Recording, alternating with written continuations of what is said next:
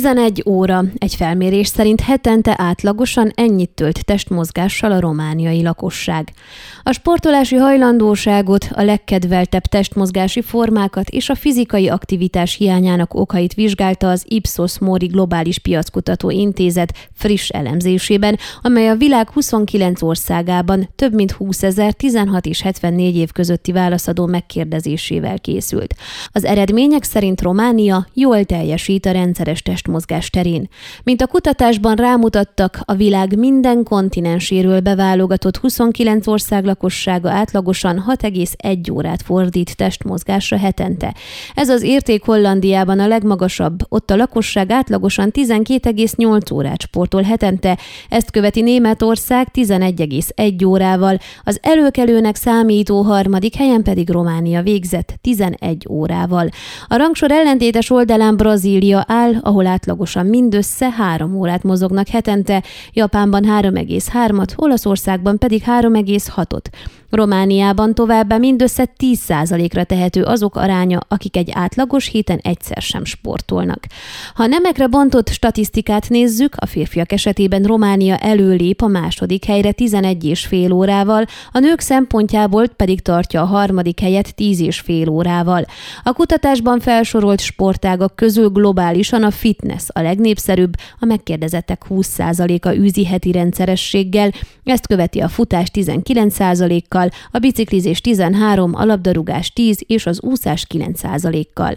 Romániában a népszerűségi lista élén a futás áll 31%-kal, majd a fitness, a biciklizés, a futball, az úszás következnek a sorban. A megkérdezettek 68%-a továbbá úgy nyilatkozott az országban, hogy szeretne a jelenleginél is többet mozogni. A kívánt mennyiségű sportolás útjába Romániában leginkább az időhiány áll, a megkérdezettek 40%-a jelölte meg ezt az indokot. Hátráltató tényező ugyanakkor a pénz és a sportolási lehetőségek hiánya is egyes településeken, illetve a túl meleg vagy túl hideg időjárás, meg a társak hiánya is, akikkel például csapatjátékokat lehetne űzni. A kutatásban Romániánál szereplő heti 11 óra testmozgást kissé magas értéknek tartja Lőrinc Gabriella, a Székelyudvarhelyi Kórház belgyógyász főorvosa, de meglátása szerint amennyiben ebbe a gyaloglás és a fizikai munka is bele van számítva, reális lehet.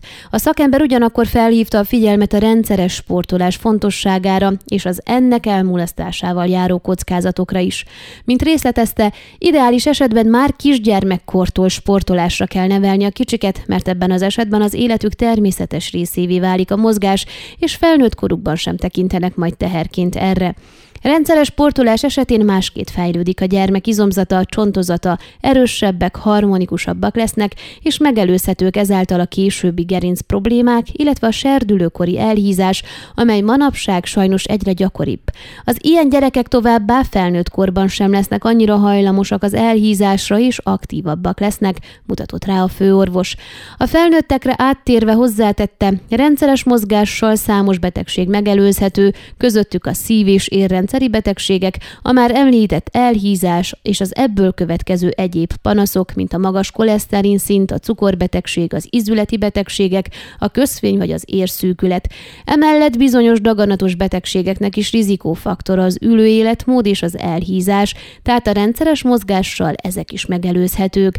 Az aktív életmódot folytatóknak továbbá erősebb az immunrendszere, így ritkábban betegszenek meg akut, akár fertőző betegségekben. Sosem sem késő elkezdeni a sportolást, ha valakinek ez gyerekként kimaradt az életéből, felnőttként is belevághat, csak nem lesz annyira természetes, mindig jobban oda kell majd figyelni.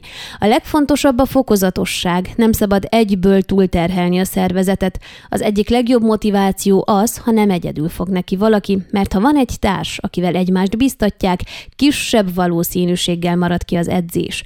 Emellett, ha már a saját egészségügyi állapotunk javítása nem elég motiváló, Segíthet az is, hogy a kezdő sportoló egy idő után észreveszi, hogy jobban érzi magát a bőrében, élénkebbé válik, jobban néz ki néhány plusz kilogramm leadását követően, vagy éppen belefér egy olyan ruhába, amit nagyon szeret, sorolta a motiváló tényezőket a szakember.